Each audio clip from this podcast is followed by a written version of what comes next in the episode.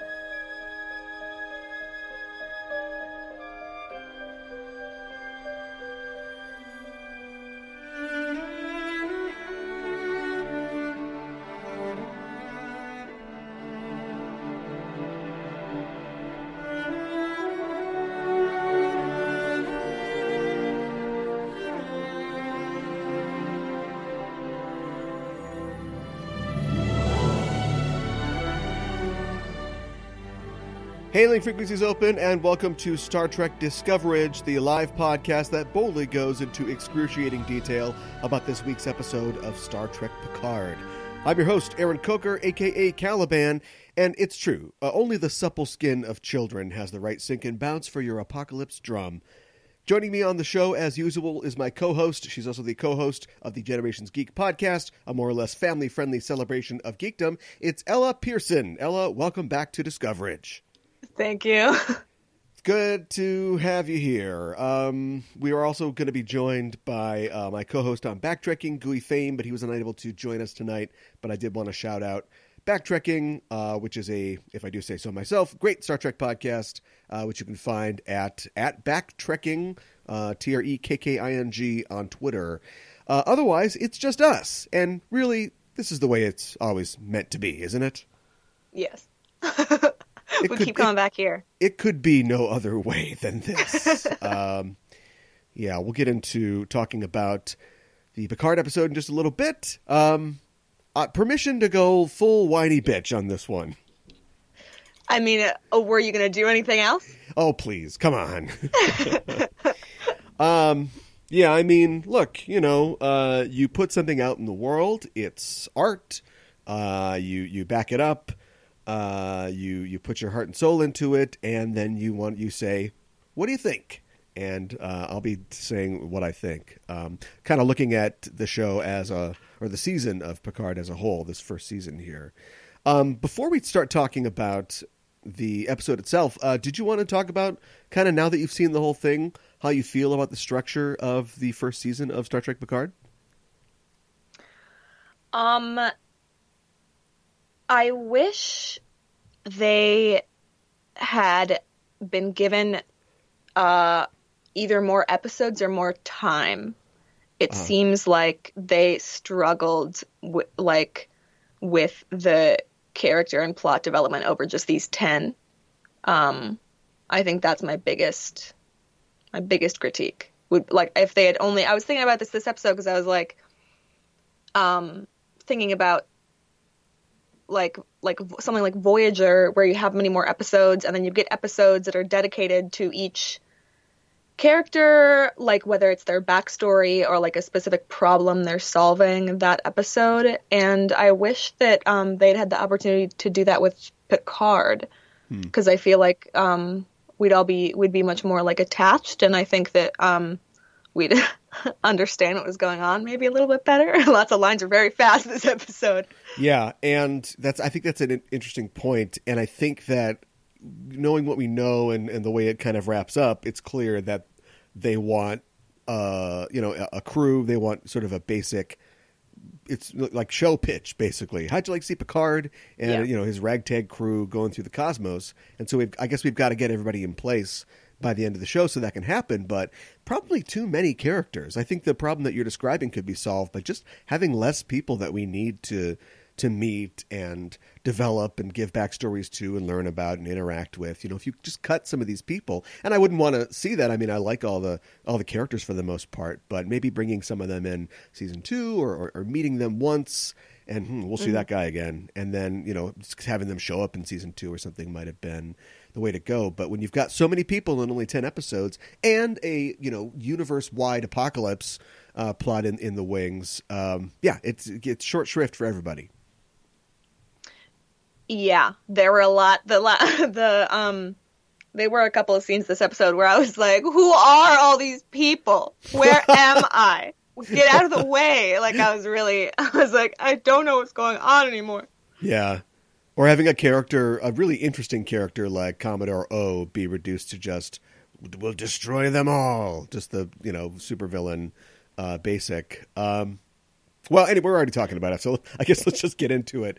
Uh, we've just seen the tenth and final episode of the first season of Star Trek Picard, an episode called "Et in Arca- Arcadia Ego Part 2, and we're here to talk all about it. But as always, uh, a warning: we're setting course for the spoiler zone, listeners. So be warned. We're glad you've decided to join us, but if you haven't seen the episode, spoilers are incoming. The official synopsis for "Et in Arcadia Ego Part 2 is Picard and his team are pitted against the Romulans and the synthetics of Coppelius in a final confrontation. The teleplay is by Michael Chabon, showrunner and producer for the show. The story is by Michael Chabon and Akiva Goldsman, and it was directed by Akiva Goldsman. And of course, as always, it takes place in 2399. Um, there aren't any real interesting facts. I guess I could just repeat the fact from last week that uh, this is one of uh, 11 Star Trek episodes that has a Latin name. Of course, it shares its title with the last episode, so I'm not sure if that counts, but it makes sense because I guess they're twins in a way. Um, and that's about it. Uh, go, go. The, the gun's going off. Let's begin. What'd you think of Et in Arcadia Ego Part 2? Um, I'm, I'm, I'm crying in the club. You know what I mean? Uh huh. um, that was a like a ride for a lot of a lot of different reasons. Yeah. like too many reasons. Um, and uh, Kirsten Beyer knew what this would do to me, and she let it happen anyways. Um, I don't know. I feel like, again, my main, if you want to call it a critique, is that I feel like they they needed more time before this episode yeah. like I don't know what they're they must have a plan for what's going to happen next season, but um it seemed to resolve itself very fast. And yeah, I don't feel like I know I want to know the characters like better. Yeah, I, I, you know, we we've, we've talked before in the past about um, Star Trek two parters and how they all, you know, the first one. This is true of a lot of uh, two part TV show uh, stories, but the first one seems like a lot of padding, and then the second one is where we really get into it. And almost conversely, it now that we've seen both of them, the first one feels like a lot of the setup and conflict, and the second one is just things are just happening. We're just getting quick resolutions to um, to a lot of the problems that we set up in the previous episode and in the series, and they're getting satisfied. I think in in my opinion, uh, unsatisfying uh, ways, in ways that don't really change um, the status quo of the world. I just realized, I'm kind of ashamed of myself that I just realized that uh, all the all the androids, all the synths have names that are similar to Data and Lore in that they communicate information. So you've got like Rune, Codex, Arcana, Saga, uh, Sutra. They're all like also book names. Like I don't know when we're going to get Tar- Cartouche and Tijuana Bible, but maybe they just didn't uh, show up on screen. But so uh, that kind of level of I like that attention to detail, but also it's like, gee, come on, jeez, come on. I mean, like that's that's just so by rote. It's just like oh, data and lore, like B four. I don't love B four, but I guess I get where they're going with it.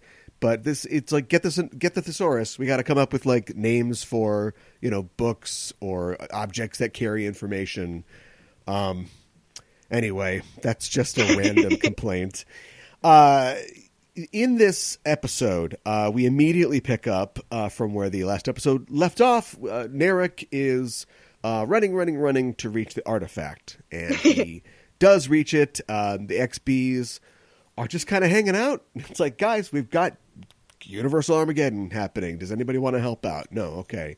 Uh, and he meets up with Narissa, who is there, and I don't know if we're if we are, are do we know how she got there? she was already wasn't she on the she was on the cube the whole time. Well, she was on the cube. She got assaulted by like 50 XBs, and Mm-hmm. it seemed to possibly transport away, um, presumably onto somebody else's ship, but instead, um, she just shows up here. So I don't know. But anyway, she's uh, she's got her thing set up. She's not out. She's down, but not out. We're gonna figure this thing out. Um, we head back to the uh, um, I don't know, the synth town. I don't know what you call it, but Synthville. Synthville. There you go. uh, with Picard is playing with a butterfly. Keep an eye on that. That's coming back. Uh, and Soji has gone full Kool Aid now. She's, you know, her her line is that synths have never been given a, a choice uh, or a chance by or, uh, organics, and so that's the situation that you find yourself in, old man. Uh, back in the artifact, Narek says, "Look, I got these grenades. I'm going to blow up these flower ships. Uh, we're going to get that old uh, no problem." He leaves to do that, and we see Elnor follow him. So Elnor is going to get to do something. Maybe, maybe we'll see.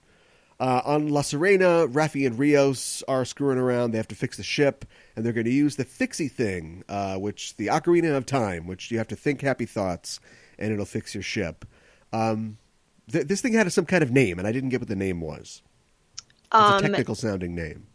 I don't. Uh, just they said it, and she was like, "It fix thing. It, it fixes things." And then I was just like, "Sonic screwdriver, got it." And Yeah, now sonic I just, uh, yeah, I don't know. I don't Right. know what the name of it was. Exactly. Uh, we go back to uh, and she's meeting with Dr. Soong. We're talking about this whole consciousness transfer thing. And I think we get the idea that I thought that they were going to put her to work like immediately. Like, we have to do something to prepare for the overlords to arrive or something. But she's just kind of wandering around the compound and uh, getting into trouble. Uh, back on La Sirena, uh, Narek, Narek shows up. He's throwing rocks at the ship. Uh, he's like, let's work together. What you think about his his face turn? He's, um, I, uh, a lot of things happened this episode where Let's I was just- just like, that might, that, sure, that might, like, I mean, full stop, but I'm like, that might as well be happening right now. You know what I mean? Like, I was just like, okay. Yeah. like, I don't, like, Yeah, I it- kind of thought he was going to come around somehow just because of his whole thing with Soji where he was like, but I love her. Like, you know what I mean? Like, he was clearly, he had conflict before this. Yeah. And he's, uh, you know, he's a Romulan, not to, um, you know, just uh, define the entire species, but they like secrecy and treachery and whatnot. And so I thought it was interesting that he could make this really desperate kind of plea to his sister of, you know, look at what we've come through, and who would have thought we'd be here? Look at us, you know. I'm gonna, I'm gonna take care of this. I'm gonna take care of this thing. And then immediately he gets to La Sirena. He's like, "We got to stop this thing right away. Let me help you guys out." Um, I didn't know if it was totally motivated outside of what you were saying about, you know, he's he loves her. Uh, they try to call JL. Uh, it's not working. Narek says they're building this transmitter thing that's going to call in the Reapers, and that's what we've got. Uh, and then again, Elnor shows up. Like, hold up a minute. Uh, I'm going to cut your head off. And of course, he can't. So I just once again, I think we put Elnor in a situation where he can't affect like the plot at all. Um, Yeah. I wish that he and spoilers spoilers for the end of just me taking us through the episode here. Narek just ghosts. Like he is we don't even see him heft his rucksack and look over his shoulder and be like another day. Like he is out of the episode. Irish goodbye. And yeah, and while everybody else is, you know, while the scene transition moth is taking us from vignette to vignette, that'd be fine. But like, what if Narek is like, "We did it, you know, I saved the universe, it was worth it." No, Elnor's like, "I'm glad you feel that way." Head off, like that. He, that way, he gets to like fulfill his thing. Um, but we don't get something like that. I'm tired of improving this this stuff. So He has uh, to anyway, get back in like the fridge where they keep like Ethan Peck and like Sherlock era Benedict Cumberbatch.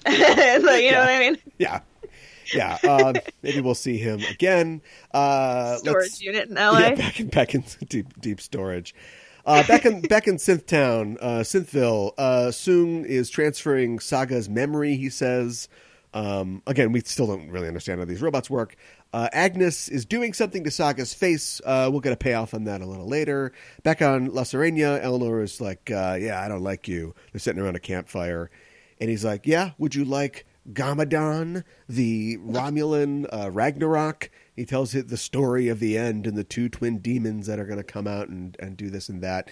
And again, I know that this entire season has kind of been about the Romulans or a subsect of them who are essentially like religious weirdos. Like they have this, there's this prophecy, this idea, um, this religious text, which has a technological basis because they're getting it, you know, from this this uh, mind meld, the um, the uh, ab, ab, ab, admonition, um, Mm-hmm.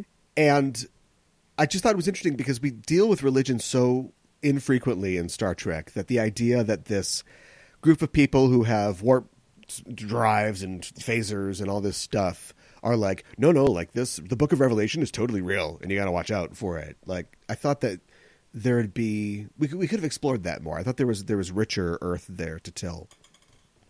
Because everybody else Yeah, is looking at him like, weird. okay, dude, that that sounds scary, but I mean, do you believe in the, do, do you believe in magic?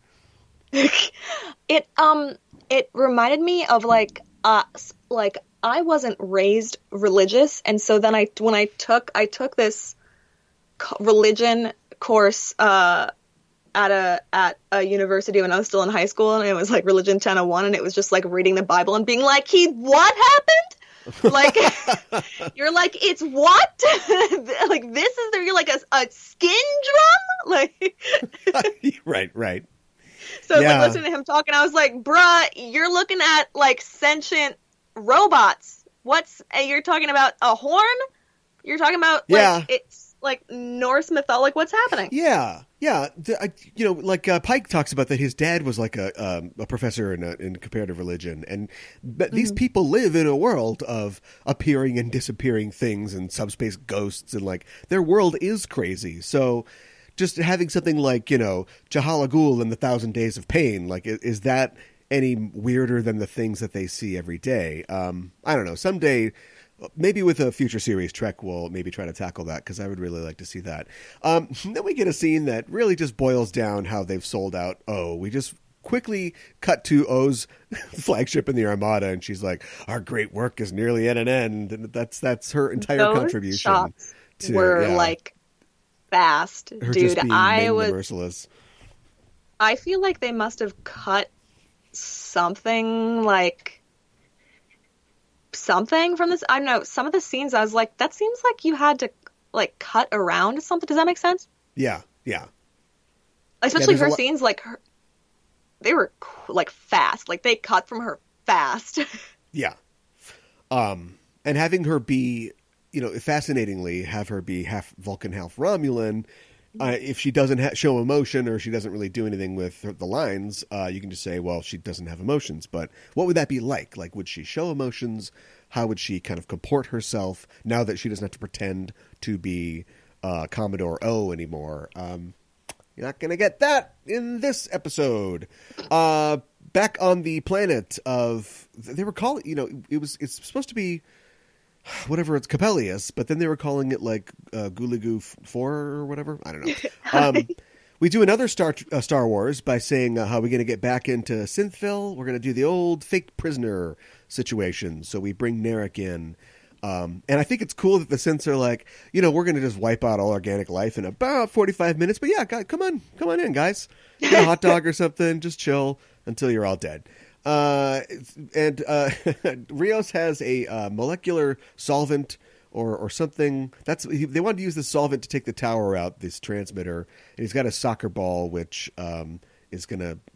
It's, it's to have something to do with that. There's there's grenades, there's solvent, there's something. yeah i thought the grenade was in the soccer ball Yeah, something like that. Uh, anyway, i um, was i was i was like full send on that i was like waiting. I was like kick it. I was waiting Oh, for yeah, like yeah, the yeah. goal shot. I was like the you're gonna kick. Yeah, you're gonna work up to this and then he's not gonna like toss the ball in the air and then jump and just kick it and like bullseye like right into soji's forehead? Are you kidding yeah, It's just like bonk, dude. That's what I wanted. yeah. No, no, no. That doesn't happen. Uh, we find out that uh, Doctor Jurati was ripping out that poor woman's eye because she's going to do a demolition man and get into Picard's prison cell. Uh, she's busting him out.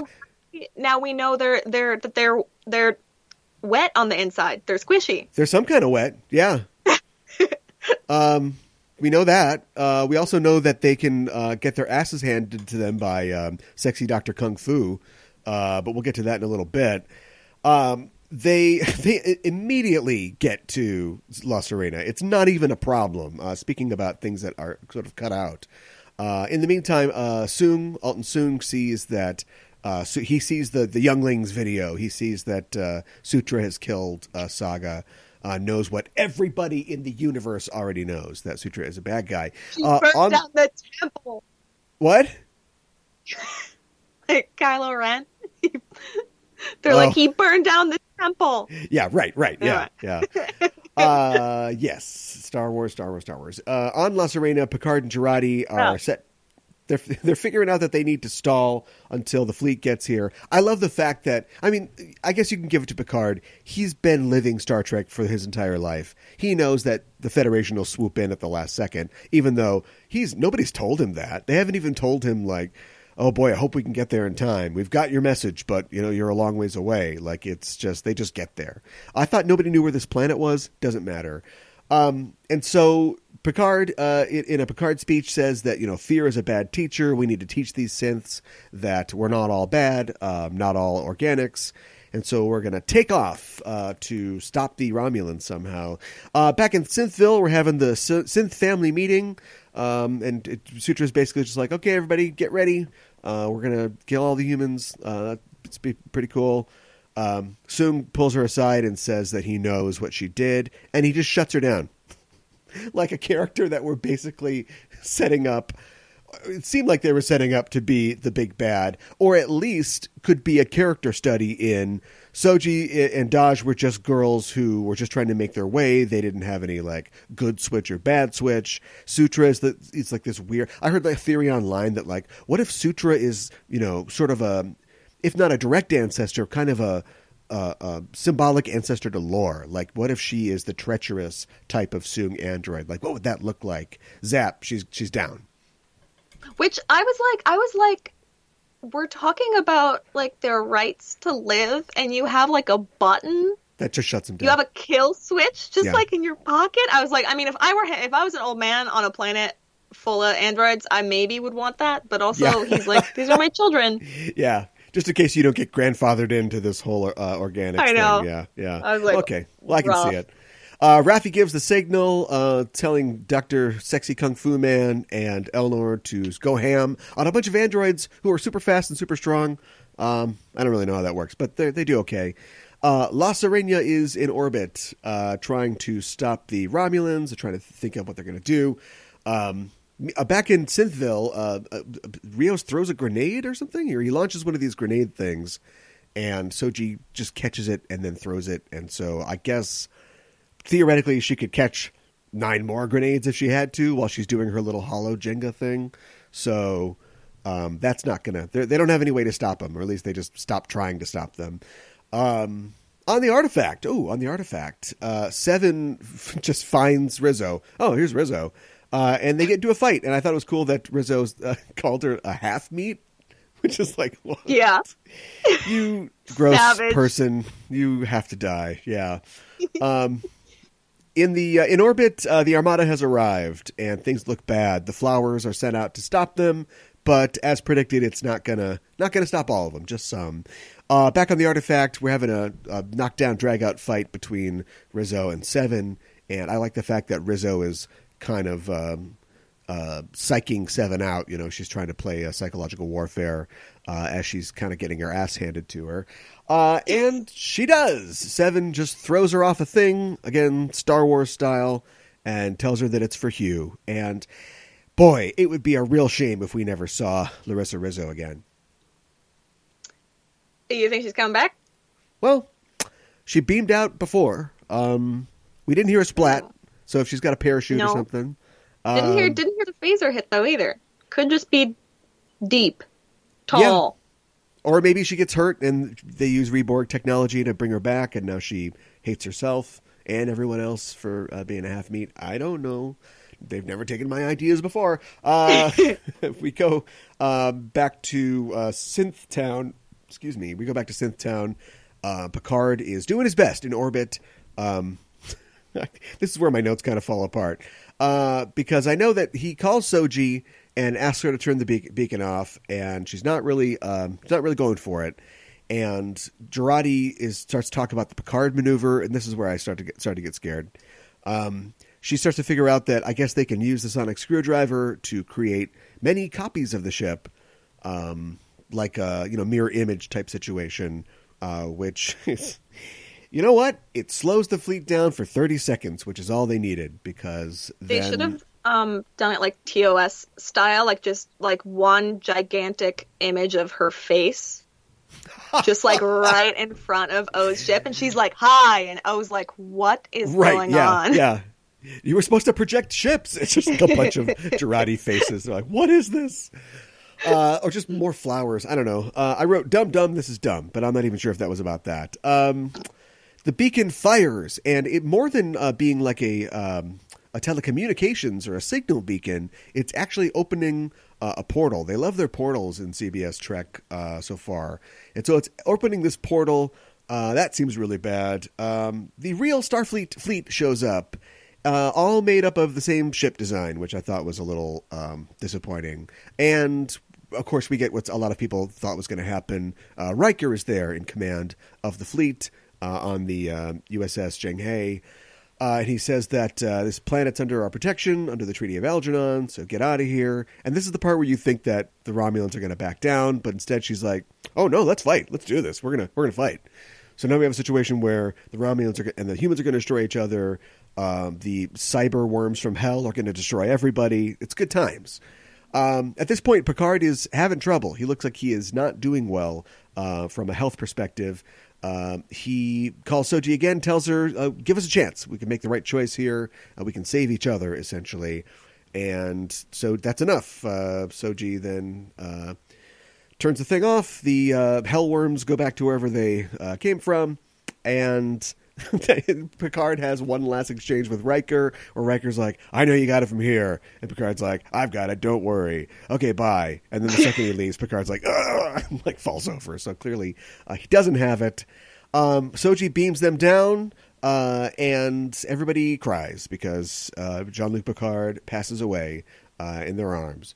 Um, This is where this is where I was like, you need. I was like, you need to move. I was like, there's too many people here, and I can't see Elnor's face, and like I was so mad when he didn't. Obviously, he's back now, so it's like fine or whatever. But I was so mad he didn't say anything to Elnor. I was like, Well, yeah. nothing. and once again, His it's like, oh, and Elnor, I, uh, yeah. So that's just, I don't know. You create a character, you think you have some storylines or some things you want to do with them, but it's not really happened with Elnor.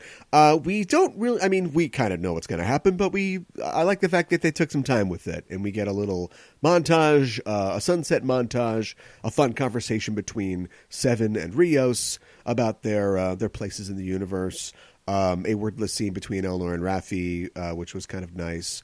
Um, and then we see Picard again, and this is like the um, it's like the Harry Potter thing where he's in the uh, in, in the train station or whatever. Yeah, yeah. Yeah.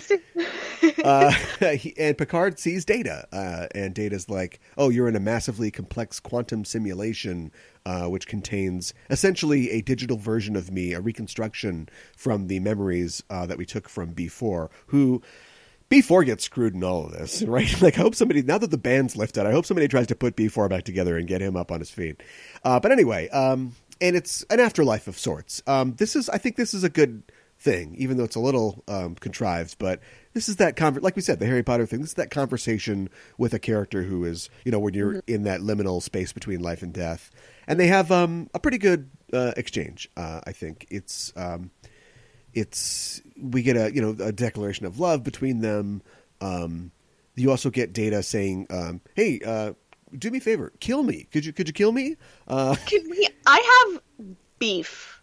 I have I have grade A beef, yeah, and it's some that real wagyu situation. here. yeah yeah it's the good stuff. Um, like you're telling me that Data's been sitting in there doing nothing but like like what like thinking about Sherlock Holmes for however many years. Like he's just in there, and then the second Picard kicks the bucket, he's like, "Get back out there, bud!" And when you do, like pull the USB drive out. You know what I'm saying? I'm like, Yeah, put the him. max the maxi USB drives. Yeah. Literally, I'm like, put him in the thing. What do you do? That's an old man. Where?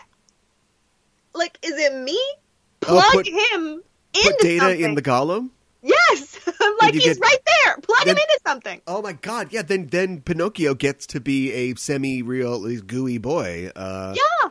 Oh my! I'm Well, so much more angry now. You should have I said thought that. that's like that's what was going to happen because he was like talking about oh life has more meaning when it's going to end because of like friendships and relationships and I was like oh my god they're gonna they're gonna plug it in they're gonna download him to he's gonna go hyperdrive and then you just yank it I thought that's. I wish they'd done that. I think that's a really good idea. Um, I, ugh.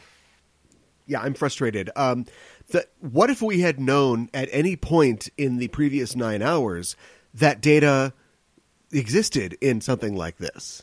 Do you know what I mean? Like, why? yeah Like I, s- I, I, I like this scene. I think it was neat, but why save this to the end? What if we add this to the stakes? Like, what if you know that it's not just because you know we, we we've got his daughters. Picard's trying to honor his memory and save his legacy, but what if he knows that like literally like data or what's left of him is at stake here because it. We, we do get you know okay so I like your your Pinocchio thing I think Data definitely deserved that but we do get the thing from him which is saying I've always wanted to be human, and the most human thing you can do is die. And so I, I kind of want to do that too. Like, I thought that that did make sense from a character perspective. And it's also good for Picard because this whole time he's been trying to let go of, you know, the memory of his friend, and now he has to let go of th- his entire friend. Like, I think all that works. But what if we knew about any of this before the last 10 minutes of this episode? And also, just- is this they talk about dreams and stuff like that? Is this connected to the dreams that he was having before, or is that just part of his we can't say Irumodic syndrome for some reason?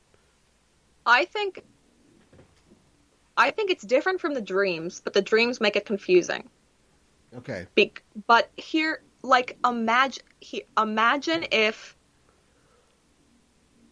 Picard's in there with Data, and Data's like, "Get right, walk into the light, bud," and Picard's like, "Uno reverse card," and they download, like, they punch Data into some like, like twenty two year old, like fresh out of acting school, and the next season, instead of like Picard having had this like thing of like ne- like never being able to like let go of data all of a sudden it's data that's in like a human body like he always wanted and he has to deal with the raw emotions of letting Picard Oh, teenage Go. data.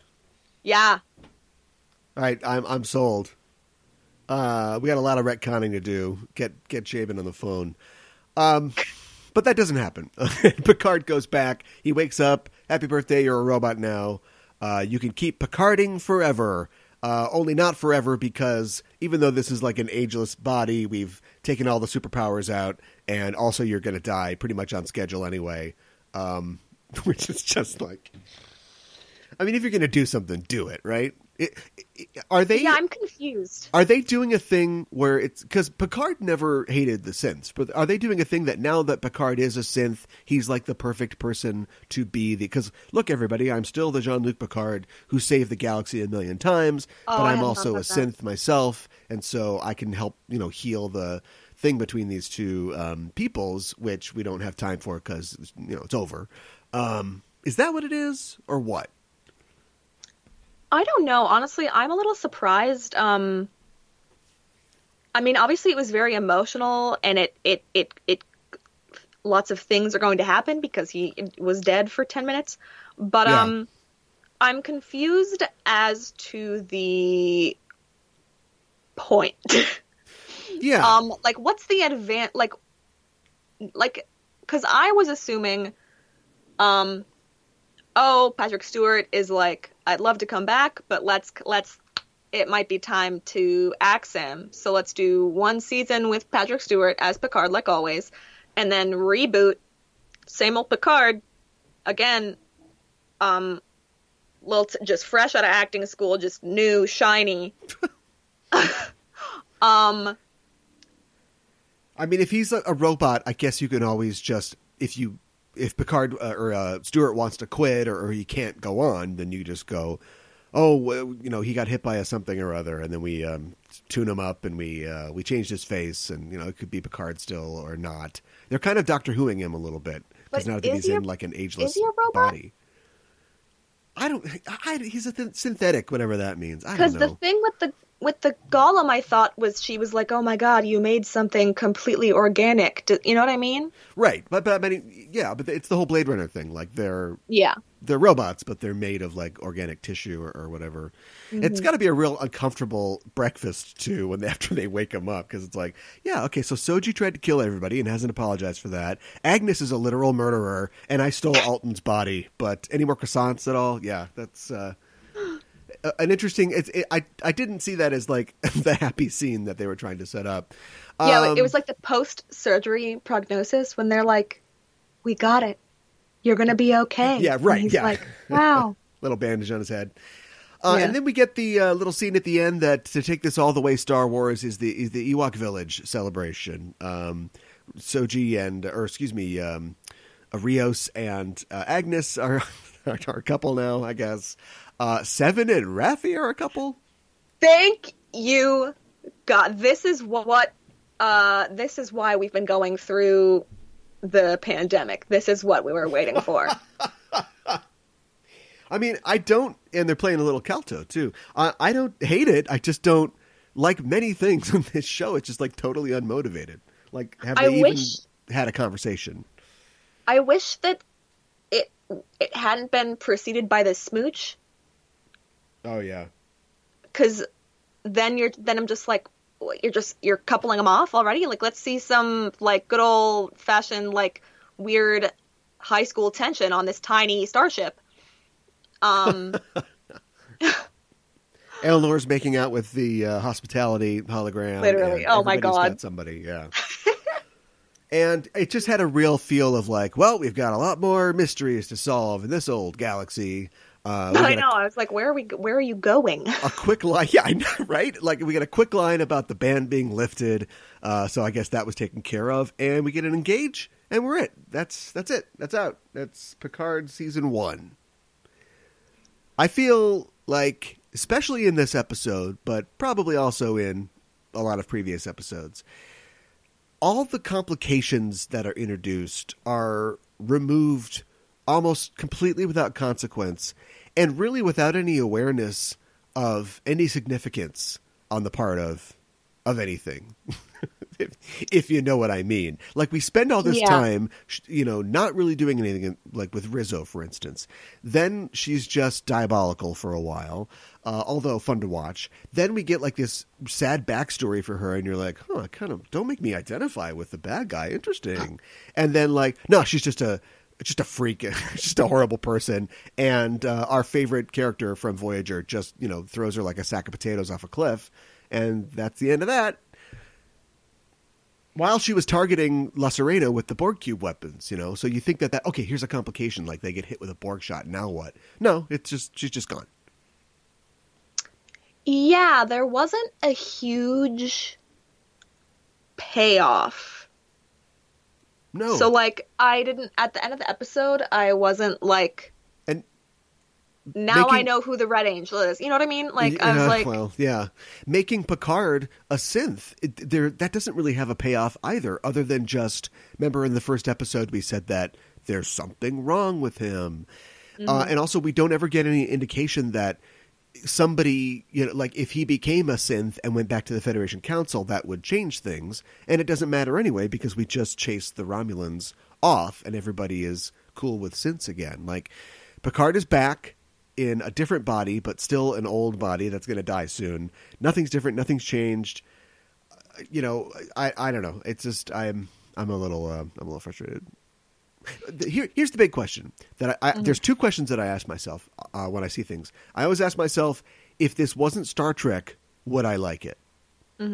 And I don't know. Like I'm not like you know. What if this was don't know, Battlestar Galactica or just random sci-fi show? And I don't think I would. Um, but I guess I haven't thought about it too much. And the other question I always ask myself is, do the people that make the, that are making this, do they think this is good? Sometimes you'll read interviews with, I don't know, Ira Steven Behr or something about maybe a DS9 episode that wasn't that great. And you'll get him saying something like, "Yeah, we knew that one. We knew that wasn't going to be that good. Like we had to save money because we had a big thing the next week, and we couldn't get the guest star we wanted, so we just had to kind of muddle through." Um, I don't think that's what's going on here. I think Michael Chabon thinks this is the best sci-fi TV that's ever been aired, and that is even more depressing. Uh, that that makes it even worse. I think that I mean I don't know what Michael Chabon thinks because um I, ah, the, the, names, the names, Sutra, and uh, and and uh, Sunday Sunday funnies, and uh, all the, he just I think it's just so self satisfied. It's um, it's hard to understand the motives of like the man at the top of the like totem pole on like a movie or like a, you know what I mean? Or like yeah. with James Cameron and Avatar, I'm like, where, who? Um, that's uh, nitrogen narcosis, I, I, think. Yeah, he's done too too many deep dives, and he's like Blue Cat movies. Yeah. um, but for, I mean, I think here's what I think. When you make something like this that like it's clearly like they're they're trying to carry a little weight here. Like it's the whole it's it's back to like the CBS dynamic where they're like make the money, you know what I mean? So I don't know what like what were they told to do versus like allowed to do and what were they told to cut and how much money did they have and were they like not allowed to make episodes longer, like who had like the creative control, you know what I mean? So it's like there's too many factors where I'm like I don't know what I mean, maybe yeah. Michael Chabon is totally But even if like, they're following some corporate mandate, like what they get at the end of this is not there are there would have been a, there would have been a lot of ways to get just a new Scooby Gang on a new ship, like we have at mm-hmm. the end of this show, and mm-hmm. and in better ways too. And as far as like tackling issues goes, I, I guess it's kind of uh, like a racism, you know, measure. I mean, clearly it's a measure of a man type story, but mm-hmm. I, I don't know. It just it frustrates me. I think about something like um, the Outcast, you know, which is about a lot of things. You know, it's about discrimination against somebody for their sexual orientation, um, for their gender, or whatever. And yet, it just happens on this one little weird side planet. Uh, one of our crew members is involved. It only really affects Riker. It ends badly and sadly because the character doesn't get what they want. And and yet we just kind of keep going you know? And it's like these little vignettes or these little scenes of social tragedy or social triumph.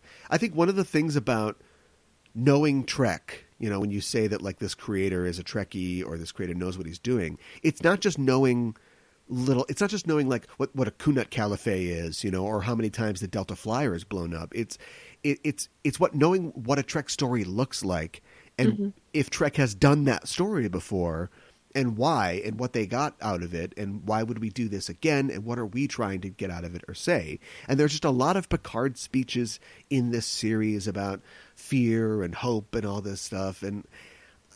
I don't know. I mean, I, I, feel like they definitely want it to be. There's parts of Discovery that are just like, oh, this is just a cool thing. We're just, you know, going to the mirror universe or whatever. It doesn't really tell us a lot about our characters, I don't think.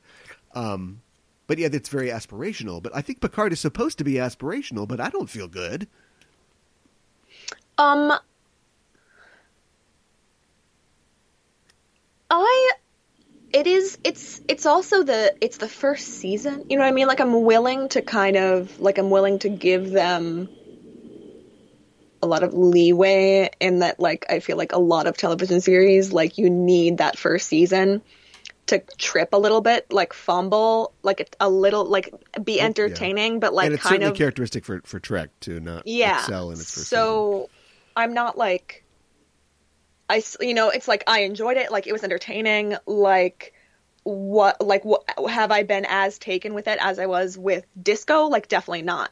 Um, but I'm hoping that like next season we're able to do something that's like uh how to, I don't know how to like a little bit more solid. It's like it parts of this season were so fast and parts of it like weren't fast enough.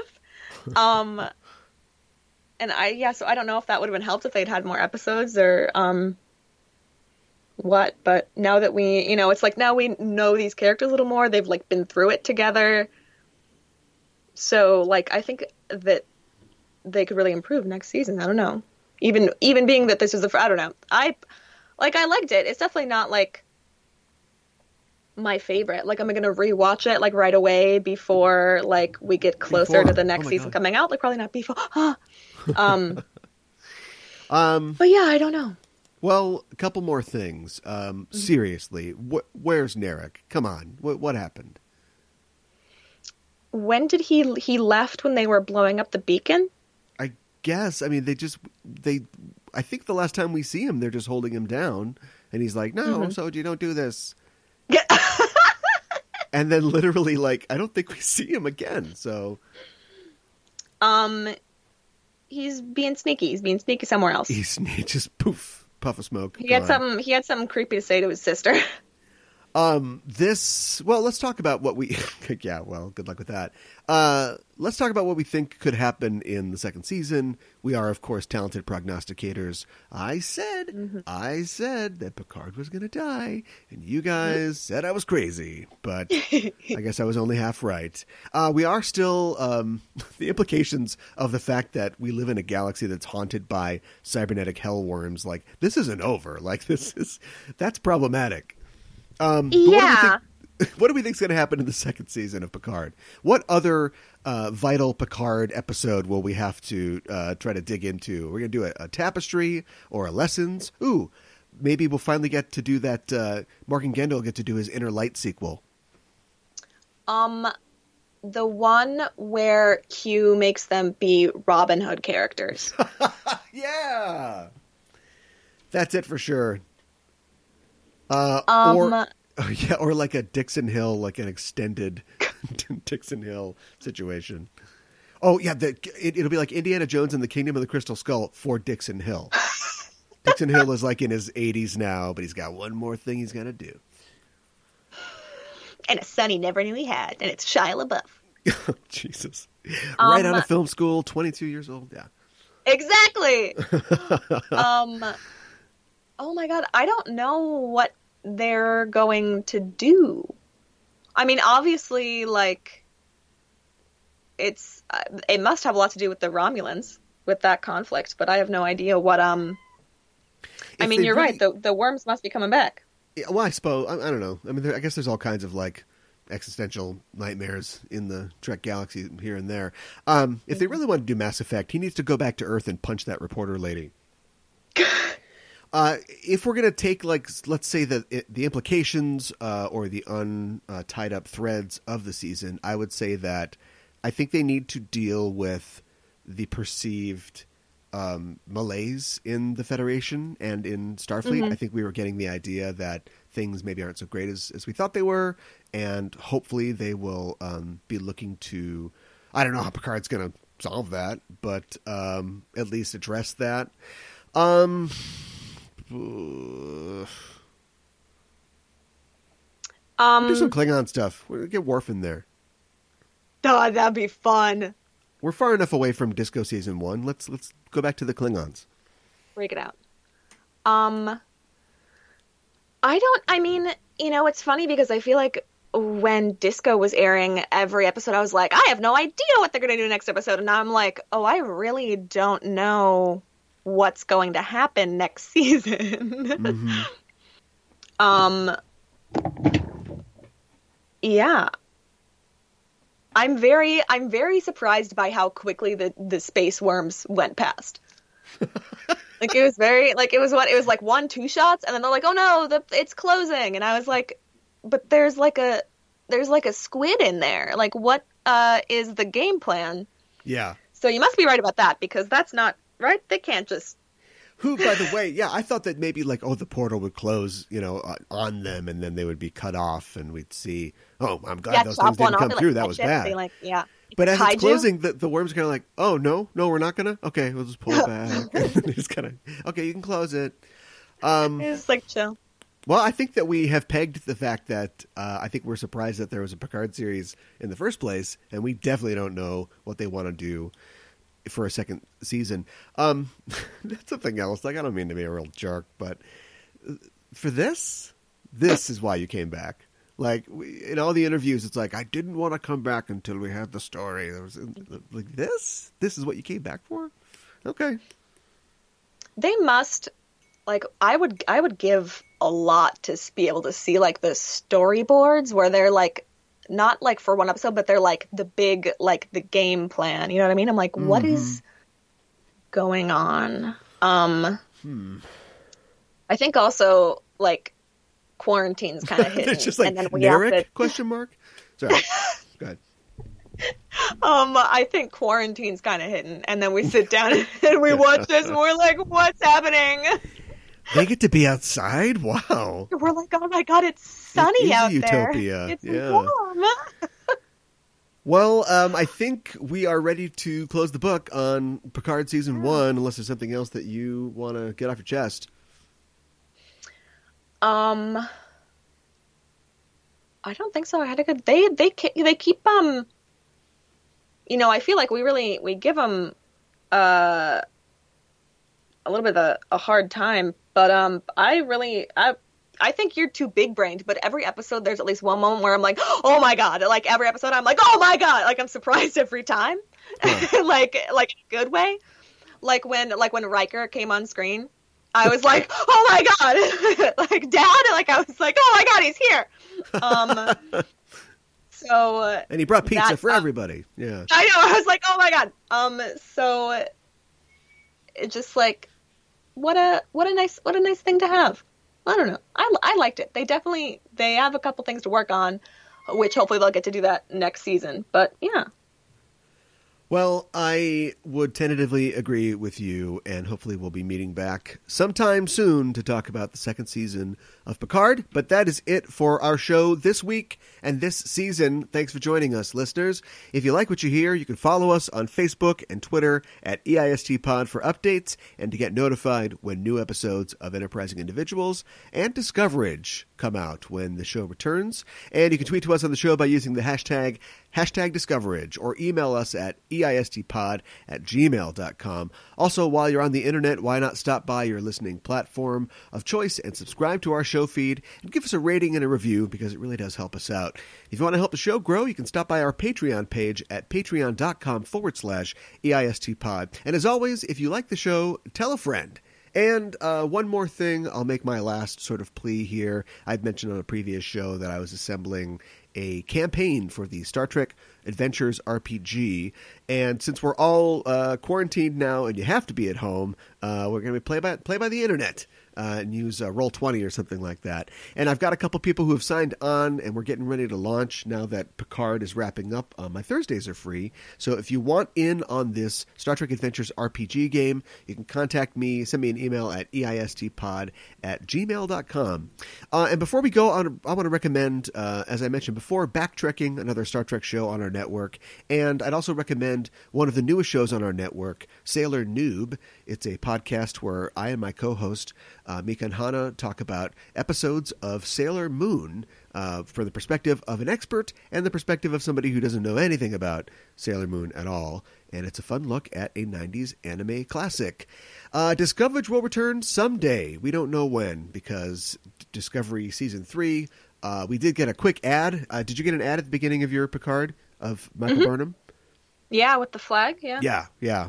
Uh, no date though, so we don't know Coming when we'll- soon. When we'll be coming back. But we will, of course, uh, be back to cover that and Picard and Lower Decks and whatever else they've got coming up for us. Uh, in the meantime, you can follow us on Twitter or Facebook at EISTPod to get notified when we're going. And you can also check out our main show, Enterprising Individuals, at enterprisingindividuals.com. Every Wednesday on the show, I'm joined by a special guest to discuss in excruciating detail a selected episode from a Star Trek series. We also have news from the Trek sphere and interviews with special guests. On our latest episode, I talk with Ken Tripp, who is one of the hosts of the Standard Orbit podcast, and he has also served in the Navy as a senior chief petty officer for 25 years. We talk about the depiction of the military and the Navy in Star Trek and how accurate Starfleet is. You can check that out at enterprisingindividuals.com.